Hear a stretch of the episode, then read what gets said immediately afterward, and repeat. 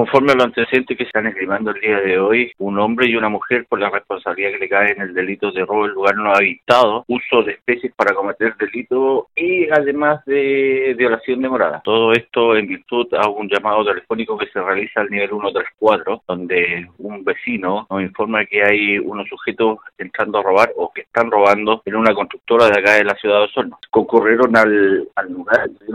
de la presencia de una mujer que se encontraba en la vía pública, viendo que el sujeto que estaba al interior del programa se encontraba sacando especies.